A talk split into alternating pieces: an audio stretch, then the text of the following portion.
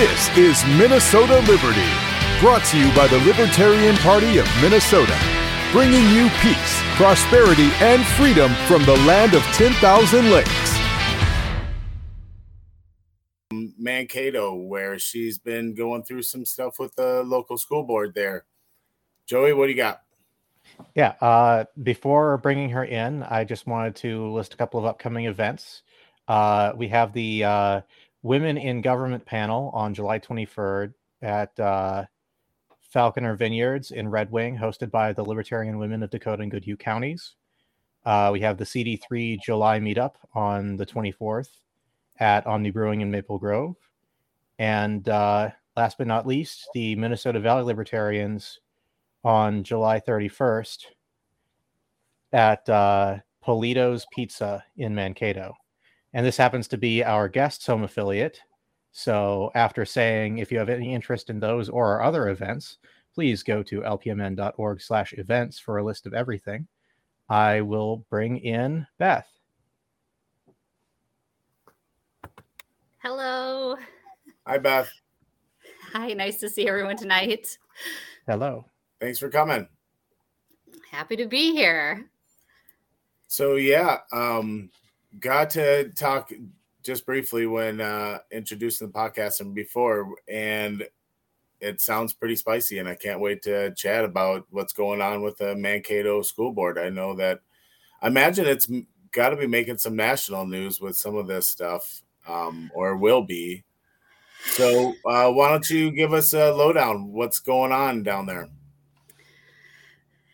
Yeah, it's been six months um, of communication with the Mankato School District on what is a white supremacy triangle, and it's been covered by Alpha News, and um, and then also um, some other state news organizations um, ended up covering it. I don't think anything um, national yet. Not yet. Okay. Yeah, not yet. Sometimes no. these things can can grow with that um, culture war crap going on, you know, and, and this is just what it is. A lot of virtue signaling. It sounds like on on the their side to try and well explain it to us. I, I'm I'm intrigued to hear what's really going on.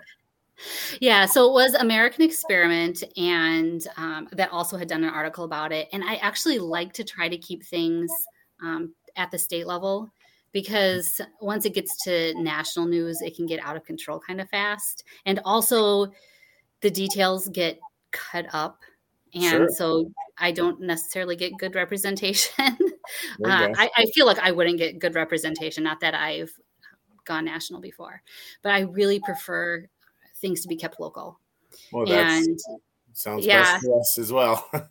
Yeah and and so even for like tonight's appeal i made sure to invite the local KEYC news organization and the Mankato Free Press. And even though they might be viewed as liberal leaning sources of media, I think it's the most important actually to get your views and ideas across to maybe people who haven't heard them before. So, although I am happy that Alpha um, news had gotten letters from a lot of people within the area and they referred to me and the same thing with the american experiment. I'm extremely excited to see their interest in um, elevating student voices so that they can be heard when they feel like they've been discriminated against. Um, i think it's even more important to that local local news that reaches a demographic that maybe I, I couldn't reach otherwise covers it. Yeah. So does Mankato have their own local like Fox Nine? Do they have a uh, area affiliate in Mankato?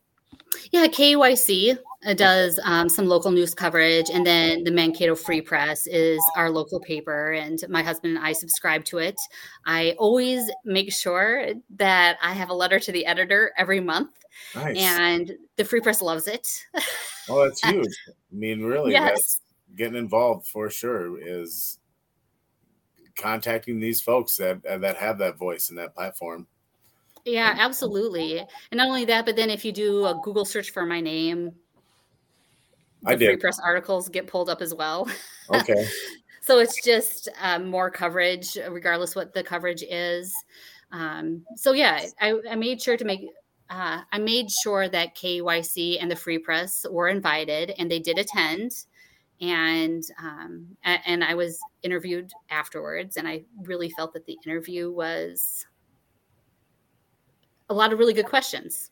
So I'm excited to see how it turns out. Yeah.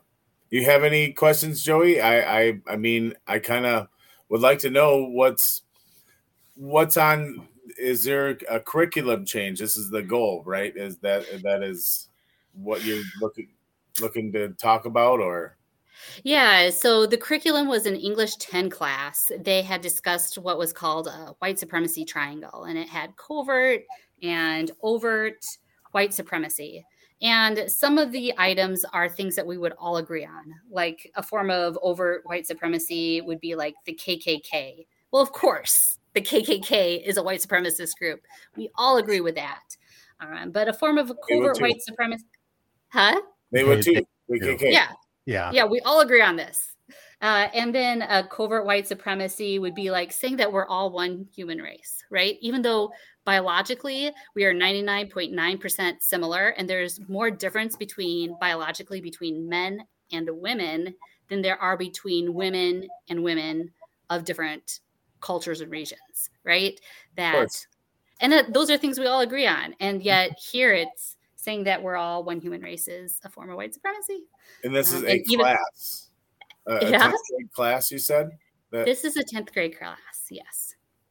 Hmm. And um, it ended up being a six month long process because they didn't give me the process initially, right? So it was just like conversations with the principal.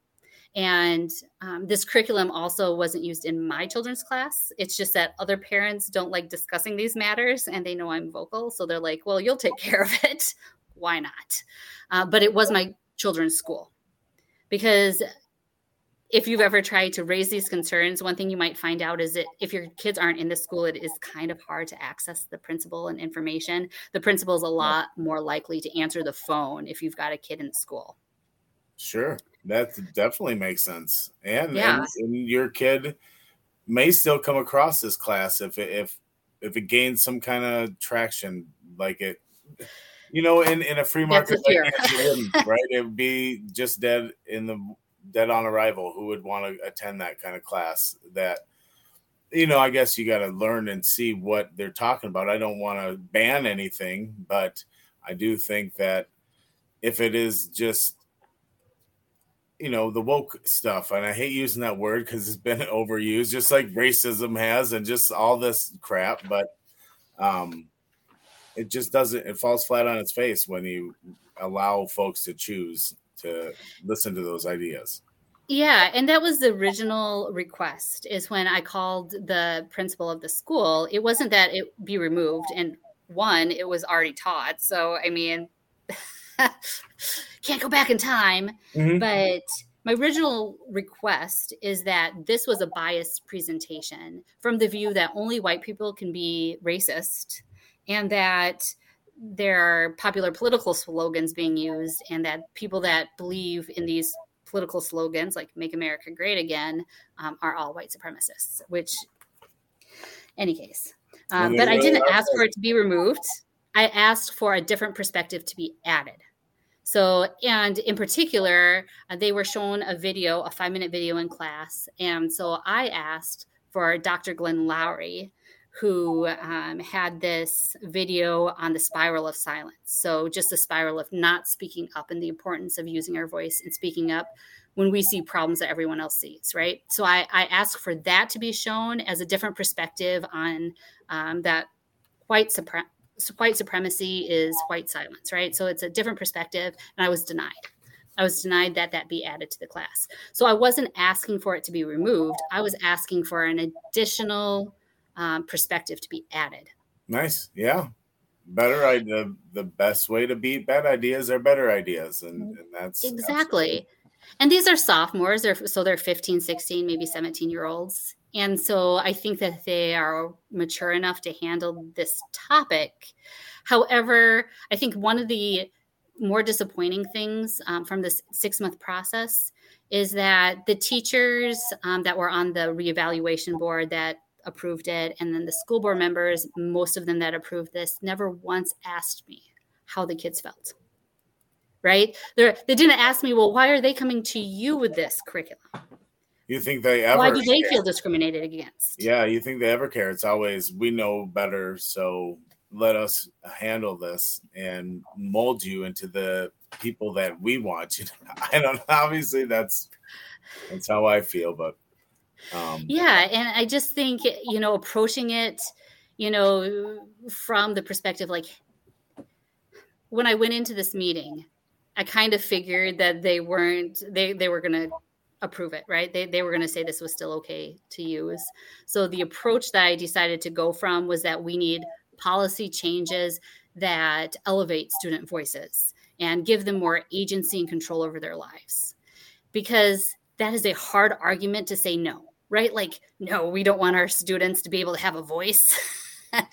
um, and saying that they need a process for themselves because it shouldn't be a parent and certainly not even their parent. I'm just somebody else's parent that is expressing these concerns. We really need um, for our students to be able to voice their concerns themselves. So that was kind of the avenue I came from, um, just knowing I wasn't going to make any progress through my school board.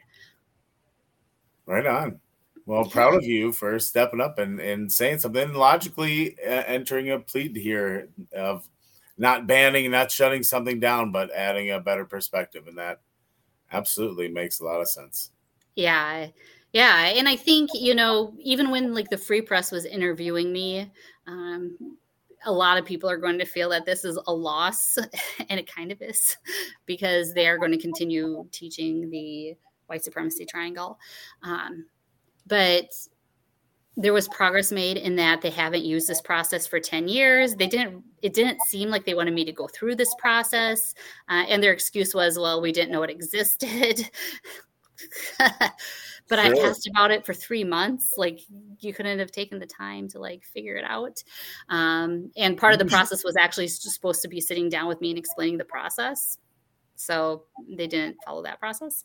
Um, but just getting through the process i think was a win because a lot of people are too scared to stand up against the the big wall of government. Absolutely. Whether yeah. whatever level it is definitely normies are very intimidated by anything that is official and it blows my mind and i'll be honest i've been intimidated in the last yourself yeah, where I feel like, what am I up against kind of thing. And so I get it. And I really applaud you for sticking in there, sticking it out and figuring out which path to get my voice heard and, and to, so what was really the reaction then you get to speak or you actually had a hearing that said your idea is good and we're going to use it so, you know, the one really nice thing is I'm with the Foundation Against Intolerance and Racism. The acronym is FAIR.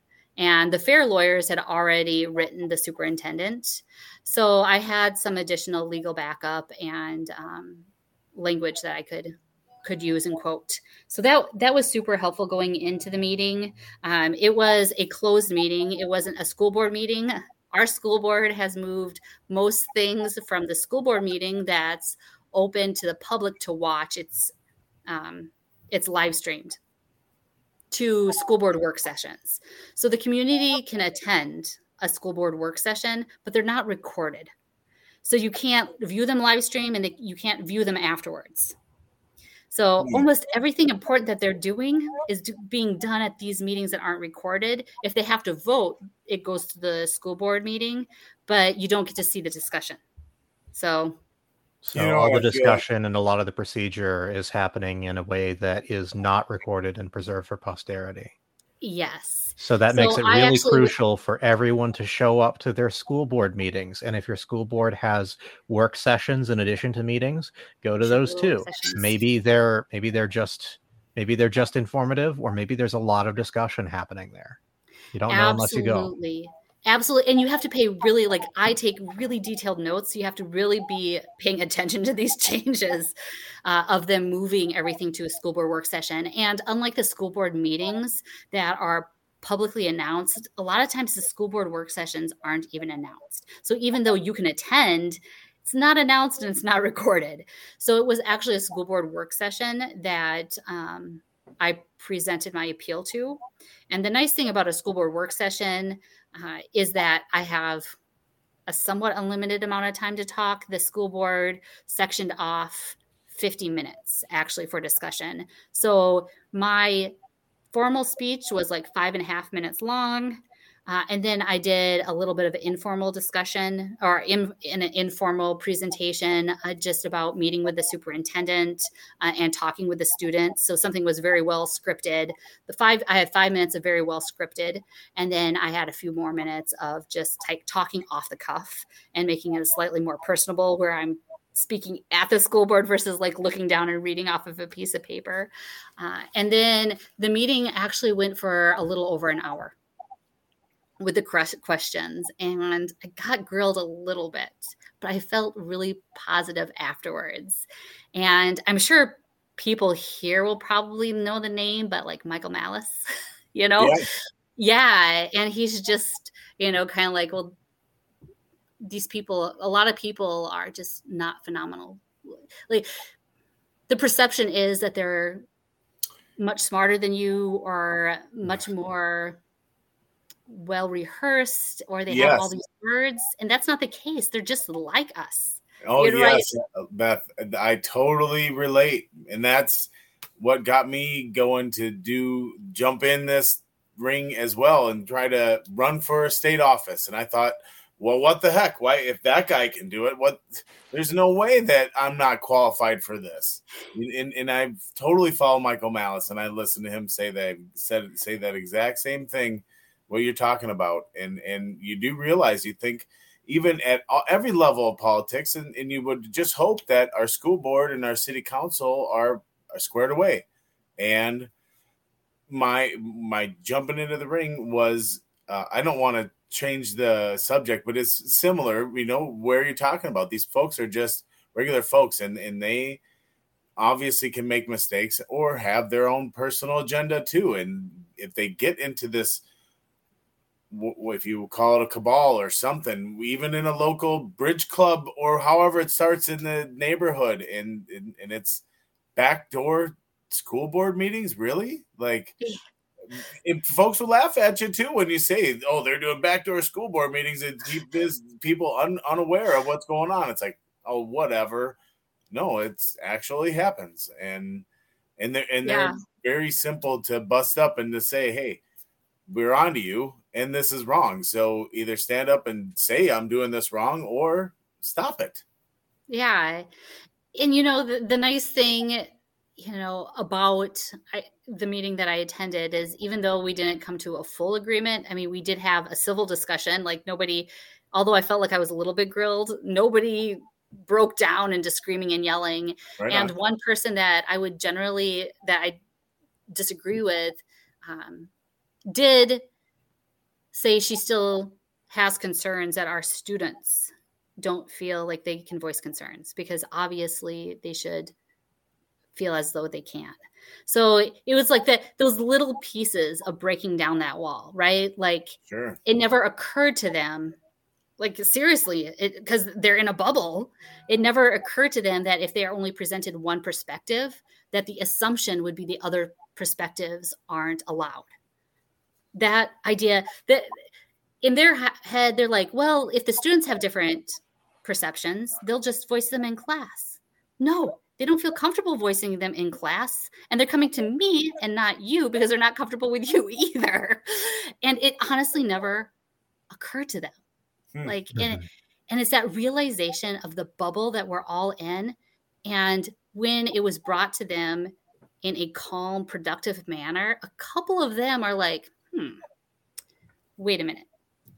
Maybe we do need to have processes that allow students to speak for themselves. Yeah, yeah, you should. you know, so it's that whittling away um, that's really important, but it's really hard to get those opportunities. Like it took me six months of research and digging in and like grilling people and telling them to stick to their policies in order to get to the spot where I got to have a discussion with them. And then when we did, it wasn't we weren't at each other's throats you know and it was somewhat productive and we started having some agreements. Good. and so it's unfortunate that it's it just feels like nobody wants these discussions ever and that we have to have them off camera. Like this is this would have been a good discussion to have on camera so that everyone could see how it's done. Absolutely agree. Yes. I have been watching some city council meetings and and you know, the school board is something that I have to plead way too much ignorance where I don't know the processes, you know, and and and how in my mind, this class that if it's teaching some nonsense, then it should be just actually, like you said, the kids make their choice. Why choose not to go to that dumb class? You know, it can't, you know, if it's not a mandatory class, if it's mandatory, then definitely go through the school board and say, why is this mandated class, you know, like algebra 2 or whatever. But if it's a elective class and nobody's taking it, then well that should tell you how to handle that class, I think. Yeah, and this is an English class, so it would have been a mandatory class to take. But in talking with other parents from other districts, even a lot of times, if there's a teacher and she's always losing homework and it's just a lot of work to like figure out what's going on. Or in this case if they're teaching your students things that there's not being perspective and they don't feel comfortable and they feel like they're discriminated against and um, there is always the option of taking like an online accredited class right? So there's um, there's a Celis Academy, there's Connections Academy. And so if they're not going to do what you want, drop the class so that the school loses the money, right? If you're not going to mm-hmm. listen to me, screw you, goodbye. Yeah. And then a lot of times, if it's just one class, because it might only be one teacher, there's a lot of really good teachers that are going to have productive discussions and teach all the relevant materials. But if you've got one activist teacher who's not going to listen to you and you don't feel like you can go to your counselors and you don't feel like you can go to your principal, pull them out to take them out of that one class and put them in an accredited online school like Excelis or Excel or Connections Academy. There's so many options. Just don't put up with it so they lose money and then they'll change because they're going to have to. And you're saying just by one class, like, or pull them yeah. out of the school and they you don't even have to pull them out of the school no and and my kids too so uh one my I have a sophomore currently, but her freshman year, she was in Spain. And in order to go to Spain, like when she's studying in Spain, those credits don't actually transfer in to the United States because they don't like if you have a US history class, well, of course, European history is not going to count towards your US history credit. And your Spanish language class isn't going to count towards your English 9. So, really, that whole year over there didn't count as credits, but she took uh, classes at Excel, which is a pay per monthly, and it's less than $100, or at least was less than $100 a month. And it's an accredited school. And so she did that during the summer to get her credits that she would be missing during the regular school year. Well, now this year she's back at Mankato West. And those credits from Excel because it is an accredited online school, did transfer into Mankato West. And second, our schools lost over 600 students in the last three years. So if somebody wants into their school, they're going to try to be as accommodating as possible because they need the students. So, okay. you know, they might not accept a Spanish language class towards English 9, but if it doesn't completely line up, they're going to be somewhat flexible because they want your money. And so also, you, foreign language classes are popular now. Yeah. So I'm sure that there is a Spanish class somewhere, right? Spanish one or something. Yeah. and a, and a lot of the credits didn't transfer in towards graduation standards, but they did transfer in. So my daughter will just end up graduating with a lot of extra credits because well, they don't really count towards anything. That time in Spain is worth way more than freshman year anywhere in the United States. I'm sure just the experience of a, of another culture for you know more than a month or two I believe is way is worth way more than learning anything you can learn in freshman high school. Oh yes, a- absolutely, and it's it's not just learning about additional cultures. Absolutely, that's the case, but also just being independent, right? Like you have yeah. to number one become fluent in a language because all her classes were taught in Spanish, and she wasn't completely fluent when she left, so she did come back fluent. Um, but also uh, to learn to co- to communicate, how they communicate, how to advocate for yourself in a different culture and a different language, and struggling and not having any fallback. Like, I'm not going to fly over to Spain and help her out. She has to figure it has to figure it out on her own. Dig So no, it was uh, a really great experience, and I definitely would advocate for anybody who has kids to look into doing a study abroad because you absolutely can. Your schools won't let tell you about it because they're going to lose money for the year. So they're going to try to tell you it's not an option, but it absolutely is an option. You can make up credits over the summer, or a lot of times, I mean, you don't have to graduate until you don't have to graduate at 18 either. You can just do a second year of school as well. You know, mm-hmm. you can do your senior two places. Yeah. Well, did you say she was a freshman? You said last year. Now she's a sophomore, and in at Mankato West. Yeah, so she was a freshman while she was in Spain, and she is a sophomore at Mankato West. And this was a sophomore English class that taught this curriculum. It was not her sophomore English class so that taught the curriculum. Interesting. So different. A different teacher. A different teacher. I'm sure all the teachers are talking about me. Interesting. Yeah, I, I again, yeah, the the the to the backroom deals or the backroom meetings where that's what it sounds like. I don't want to make it sound too bad because they're they're official. You said right, they do do official business there, and they, they do official somewhere. business. So they do do take votes. There are a lot of things that um, they will just. Uh, they'll get settled in these work sessions and bring them then to school board meetings so that way they take a kind vote like and everyone's going to vote a certain way, right? They work yeah. out the details at these meetings so you don't understand maybe the logic that's going behind the vote or the work that's going behind what they're doing, but you do get to see a lot of times the votes at the school board meetings, just not all the work and the thoughts that went into why they voted the way they did. It kind of makes sense too, I guess, with the you know the way committees work and you write up all the legalese and all the BS crap that, and then someone summarizes it in a meeting for a a knock with a gavel or whatnot. And yeah, so yeah, that that, that ended up being mostly at those school board work sessions now. Um, yeah, right so on. That's been my work at my local school board. Fun. So yeah, yeah, it it might be fun. Yeah, getting everyone back in school next year. I don't know how much I upset everyone throughout the summer.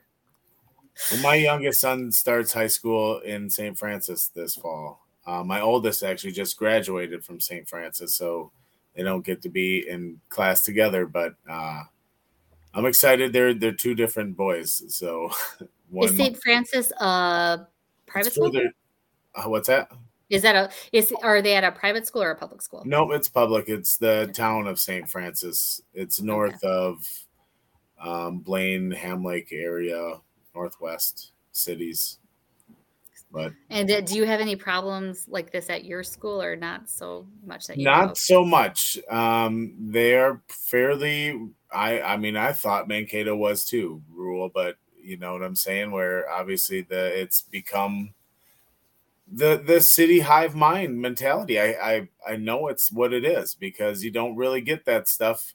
It, it becomes more when there's more folks where population is more dense. It just happens with this mentality of, um, you, you, know, you must take care of each other, and then it becomes forms into this. I don't know because we have it so good. I really do think it's what it is. We have it so good. We have to start making up things to be mad at each other about and calling people racist when they're not or whatever and and having all this including curriculum to talk to kids about stuff that they shouldn't need to learn about. I think I believe learn how to take care of your fake money and all this other stuff. But I don't know. Yeah, and in Mankato, we're a college town, so Mankato State University is here. We've got Bethany Lutheran, we have South Central College, and um, Rasmussen College. St. Peter has Gustavus Adolphus, so there's a large um, college population. This is home to Governor Tim Walz. Oh, His oh, really? family was here. Yeah. So this is where he originates from, is here in Mankato. I think he's up. I don't know. I didn't know he was from Mankato. I guess I don't associate that with. Um, yeah, my kids went to school with his kids. They went to the same school and in the same class. So, I mean, we got to interact with the Walz. Mm. And so that's Mankato. And honestly, I think that there is this perception that it's pretty liberal, especially because of all the schools. But I think when you look at the data and statistics, it's a pretty close split. Um, and I think that on the more conservative side, the rhetoric about elections not being fair is probably going to hurt conservatives because if elections aren't fair, you might not actually get out to vote. And so you want to encourage people to to vote. so you it's like a fine balance of like riding the road of concern to make sure that things are done fairly. And um, and also like telling people your votes do count. You should get out and vote. So and i think that libertarians have that problem too where uh, we kind of just are independent. Um, don't tell me what yeah. to do. Don't tell me what to do. I yeah. don't like the government but in order to do the government get the government to not be involved in my lives i have to get involved in the government. So it's kind of a con- contradiction right? Yeah big time conundrum there that uh we find it seems so obvious to so many people I talk to, and I say this I think every time I talk to anybody, even libertarians. It says we say, "Well, yes, you agree with me, but you can't win." Well, yeah, if you vote, if you don't vote for the libertarian, then they won't win, and and you don't support.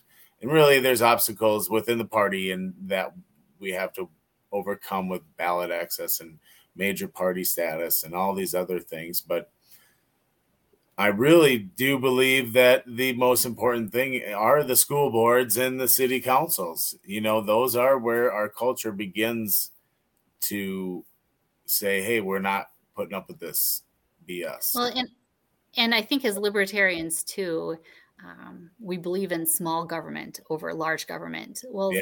there's nothing but more there's nothing stronger about small government than your local school boards and your city council, and then maybe even your um, county boards, right? And the great thing about your school boards and city councils is oftentimes you don't have to mark your political affiliation. So you don't need a Democrat or a Republican or a Libertarian to sponsor you to get your name on the ballot. Like anybody with a good idea can put those ideas out there and get ballot access. Yeah. That's how we're going to take over the world. School boards. well, so. I, I, I believe. I mean, if we want to get into it, uh, we still have 25 minutes to chat about ideas, maybe, or you know, where my my wife is a public school teacher, and I am uh, very much believer in free market schools where that is not where we're at right now. And and uh so it's hard to navigate though to bring that message to someone who's always believed oh i wear I wear my democrat hat and and i vote democrat because i'm a teacher. Like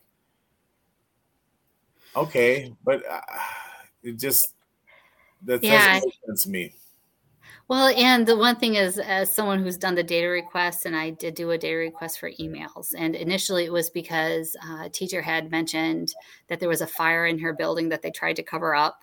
So one of my keywords in my search was fire, which was so silly because like fire there's fire sales and there's it's it's urgent importance it's like on fire and so I got a ton of emails. And the thing that really surprised me was how much the DNC emails the teachers.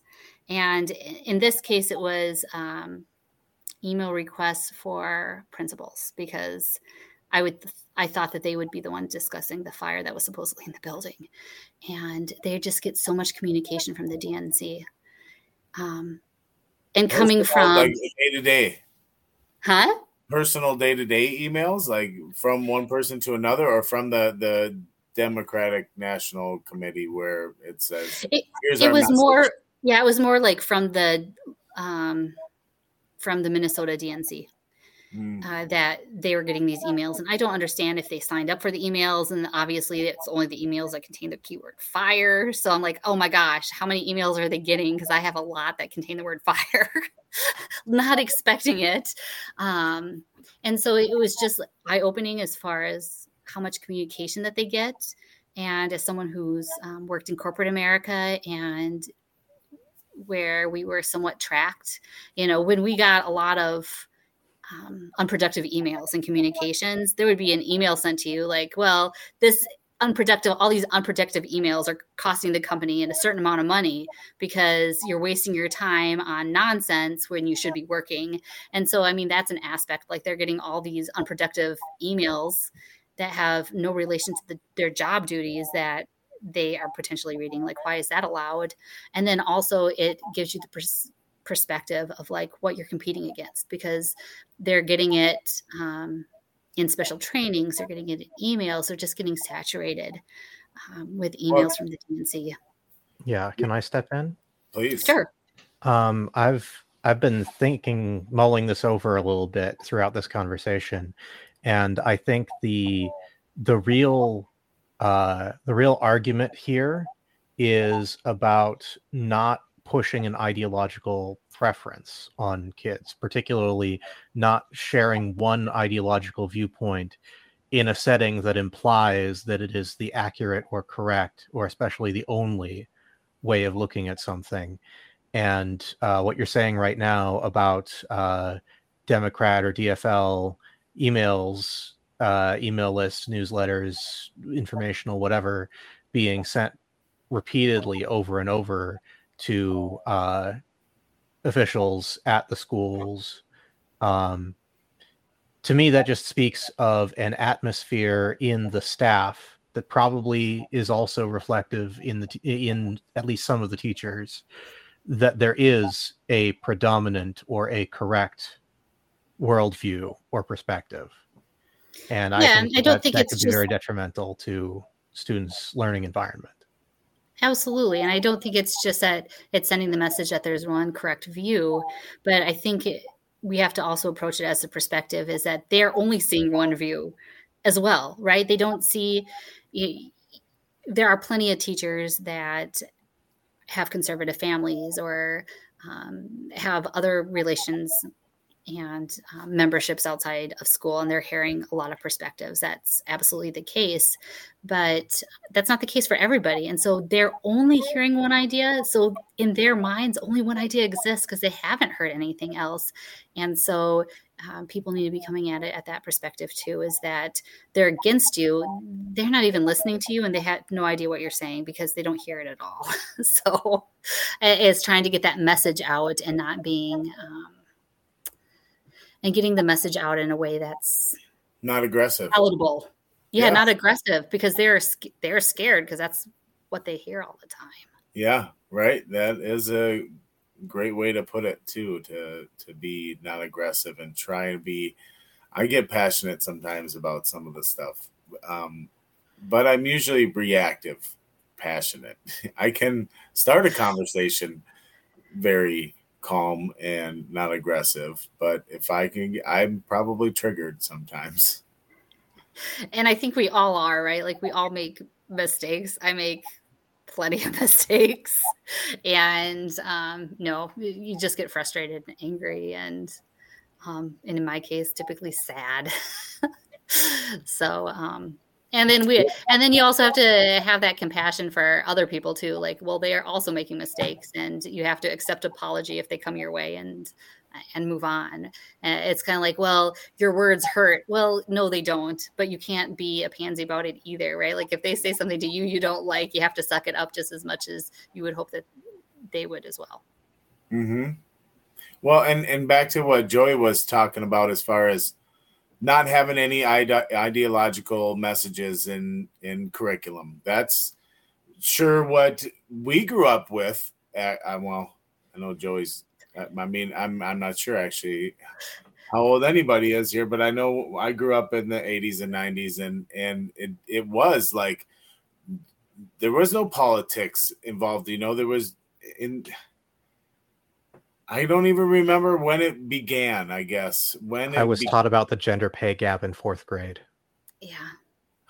I mean, yeah. I missed out on dare even. I was just like the classes below me had to do all the dare stuff, and and so um, I missed out on all that propaganda bull crap. But uh, still, well, and if you really think about it, like there has been a lot, e- even in the 80s. Well, I don't really really remember the 80s too well, but in the 90s, I mean, there has always been, uh, as far as like views on wars and the wars we fought, and we had Channel One in school, and I don't know necessarily how sided it was, but I'm sure there was uh, a way that they approached conversation too, right? And we had Channel One every morning in class. Um, so I don't think it was non-existent. I just don't think it was quite as obvious. Like obviously the white supremacy triangle, where if you say MAGA, you're a white supremacist. That's pretty blatant and obvious. But some of those other discussions about um, climate or on uh, foreign wars and how we should be involved in wars, those sided, those one-sided perspectives were always, I think, coming through to our students. So, hmm. you know what? I mean, I know I was only woken up to a lot of that propaganda crap a couple years ago. Just you know, within 2020 is when I really opened my eyes to being realizing how dumb the wars are, and that was the last thing that straw that broke the camel's back and made me a libertarian for life. There's no way that I could support any of these other parties because of that. That I was lied to my whole life and believed this and would get in arguments with other hippies that I call them, you know, and, and folks that no. And so now that I know that that's possible, well, then I can understand anything's possible. And this is where, you know, ta- folks talking about the communists infiltrating this and it's like okay well i don't want to go that far because i do believe in america and i believe that no matter how rural or urban you get americans still believe in america to an extent where there's there's still a you can't tell me what to do even though the last few years it's been i don't know. But going back to the school thing you know i think that's where it begins. It's our kids and this is the way we just know your kids go to school. Your kids got to go to school, and it's just the way it is, the way it is. And there are a lot of successful kids that go through public schools and are hardworking kids because they got good parents that care about what they're learning about, you know. And then there's some that don't. And yeah, and I think when we're, um, you know, you had brought up school choice before, and um, I know I was making progress on on that front where there's more school choice options and being able to spend your money where you want, and and it's always good, obviously, to have more options.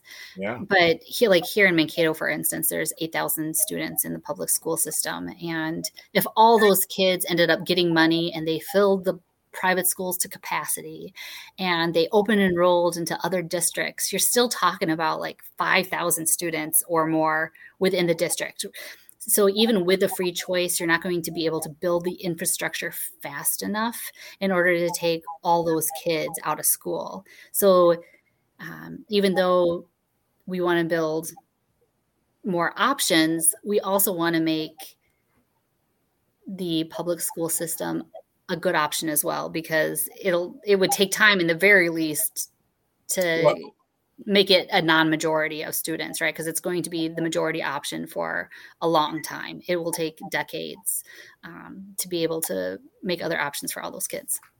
Could yeah. Well it definitely that's a state level thing or you know even national department of education bs you know where free market ideas in education really do would take a lot more legislation but the action items right now are at the school board level and that's definitely where you're at and that i i like your i like what you're doing. I i dig and i think that you hopefully get uh, some more media attention on this I don't know. I mean, when there's media attention, there's good attention and there's bad attention, and uh, there's always sides. So um, if you're not used to getting attention, I don't know. well, okay, maybe not you per- personally, right? That, that but the curriculum and what's going on yeah, in general. the idea of someone stepping up and saying, "Hey," and that it can be done. That's what, like you said, the first person that raises their hand, then everybody says, "Oh, yeah, okay, okay, and the more hands go up, the, the higher they go, and and and that's how revolution happens and things like that. So yeah, just to know that it's I don't know, safe to voice concerns or that there's even a process to voice concerns. Yep. When I went to the appeals meeting, one of the gentlemen that I came that came had said, you know, he had seen this curriculum years ago, and I honestly didn't know it was being taught for years. Um, and when he brought up the concern, he didn't know that there was a process. So he was happy I stuck with it uh, in order to figure out that a process existed and that other people will know now that there is a process for them to follow. And so hopefully that was my winning outcome of all of this of six months of um, a strenuous ordeal. Uh, most of the time is that now we have an established process that people will know about and it will empower them to speak up and advocate for themselves because i can't advocate for everybody. Yeah right.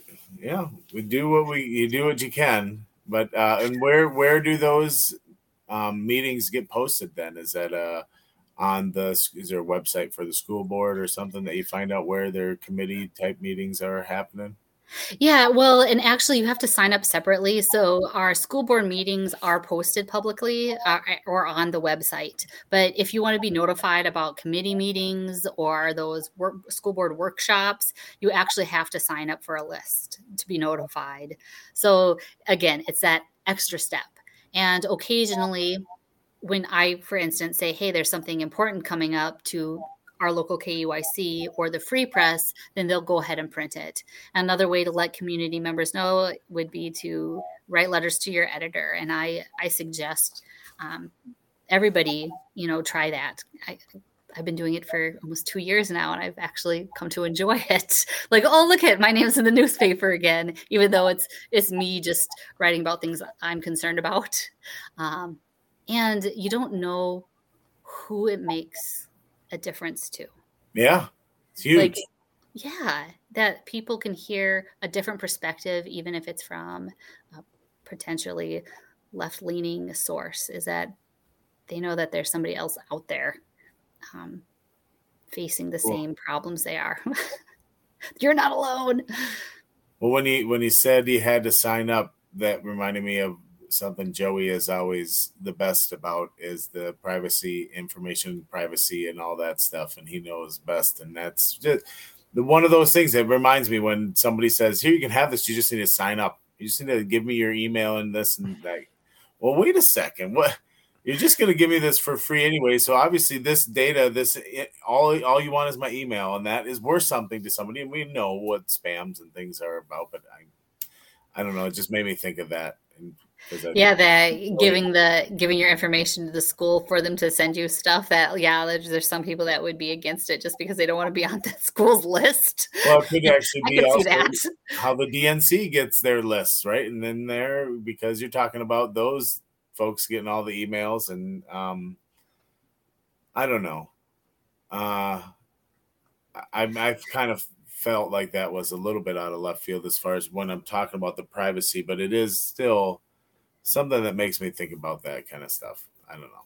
Yeah. Well, I mean, we're being tracked all the time and there is no privacy anymore and um, yeah. and in order to get your voice and your word out there uh, you know you have to be honest and um, try to be out there as much as possible so there is no privacy anymore well, we might only have like 12 minutes but what do you think joey about AI maybe taking over for teachers too. I mean, heck, the the the actors and screenwriters and stuff are going through some stuff right now. But RoboCop, teachers, cops, I mean, everything can just be automated now, right?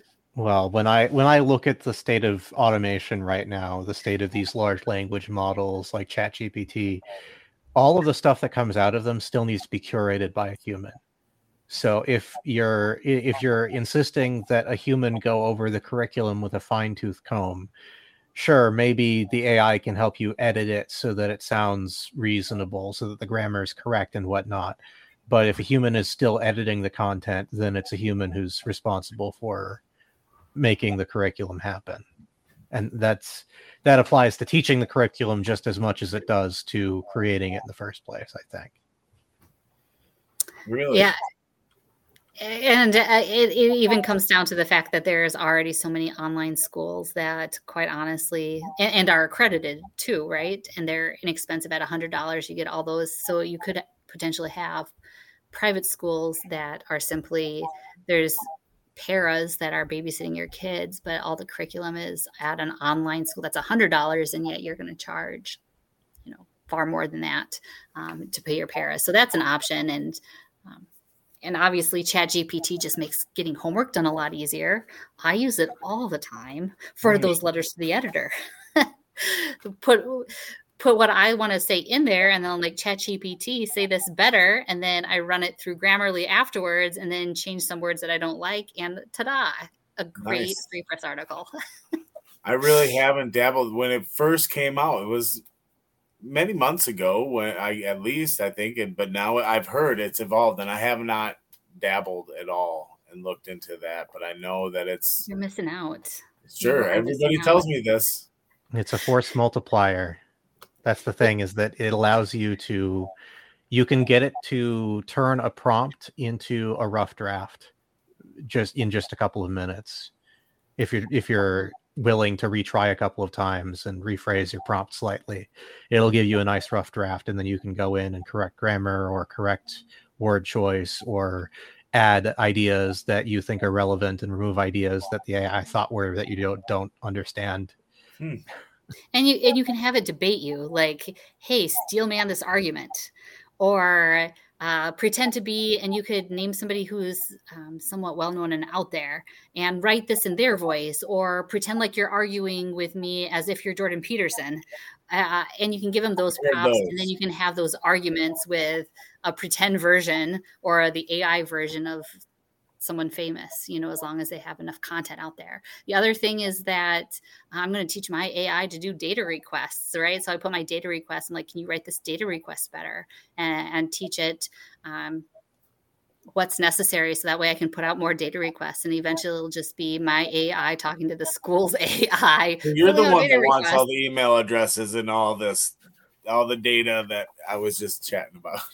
like, yeah, it's just going to be chatbots uh, going through each other's data eventually. So I love, I love my chat GPT, although right. it might control the world eventually and um, hack into our bank accounts and our uh, different, I don't know, yeah, who knows what what what are the possibilities? That's why everybody's kind of freaking out because similar to like Y2K, and that ended up being just fine, you know. And the way Joey explained it too, you know, human has to program the automated thing, but I don't know so much. And actually, you can have ChatGPT do the programming for you, so yeah. you can just give it a prompt and they put restrictions and guardrails on it. Alive at all costs. Go. Yes. And now that's its prompt, and now okay, well, I compute. I don't know. I and you have to think too like distribution Five. chains yeah all, all your distribution chains are just a code in the background right? So you know one day all your food's going to florida not to minnesota or whatever or even like nuclear codes right? It's probably just on somebody's computer somewhere. Uh, and the monitoring and management of a lot of your utilities are all a code uh, you know as far as like your water management system that's what yeah, I do. That's much... the issue with centralization, isn't it? Because if yeah. if all of this stuff is is reduced down to the local level, then a some sort of a an accidental or intentional change in the functioning of that code can only have an impact over a small area.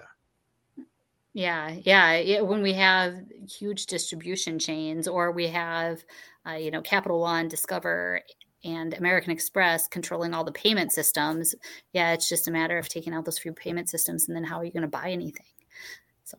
Well, you mentioned the, the local municipal water and wastewater systems. That's actually what I do. My day job is a, a controls technician, and we do the local water for Oakdale and, and Lake Elmo and a couple of other cities around town. And used to be cool. I pull up an app on my phone and look at. It. I can see the all the the SCADA is what it's called, and I oh, could yeah. overflow this tower if I wanted to. And then they kind of cracked down after that Stuxnet uh, thing happened, and Um, a lot more SCADA systems were were locked down. We also do for Air Force and the military. We do control systems for the jet fuel, and those also. He used to have, well, just dial into the system and look at the controller for their fuel, but yeah, so you you eh, totally understand. Like a lot of people don't think of that that those things are actually controlled or monitored by a computer system and that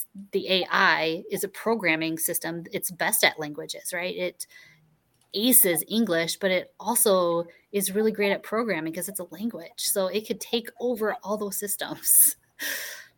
Yeah. you don't get water anymore, or it's going to be poisoned with something. Who knows? well, that I mean, that kind of gets me with the the terrorist idea, where I think, well, if there were terrorists all over the place, our water systems could be poisoned pretty soon. I, I don't like saying the stuff, the quiet part out loud. Like it's too easy to the jet fuel systems that I work on all the time. They're big two million gallon tanks right on the other side of a fence, of a chain link fence. Like Yes. I don't think there's people that really want to hurt us as bad as some folks say they do. You know, I, unless they're just waiting for that right time. I don't know, but I just it's only, it's only the idiots that are trying to take us out. You know, they can't use Chat GPT or function or use a backhoe or something. Um, no, but it does give you some faith in humanity, knowing that these systems exist and they're still in place. Yeah, um, you know, there must be exactly. more good people than bad people for this world to continue functioning like it does. Hey guys, I just want to uh, quick chime in here and say uh, uh, we're kind of running up against the clock here. So if you would like to put in your final words for a couple minutes here. Um, but first, I want to say if you would like to become a member of the Libertarian Party of Minnesota, lpmn.org slash become a member. It's right there. Um, we would be grateful to have you. Now, can, can we have a last word for everyone?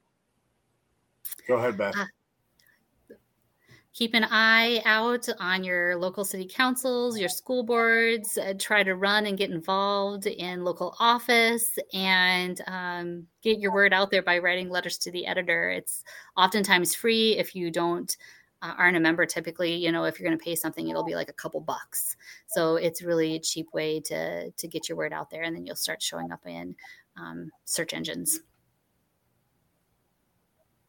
all right, TJ.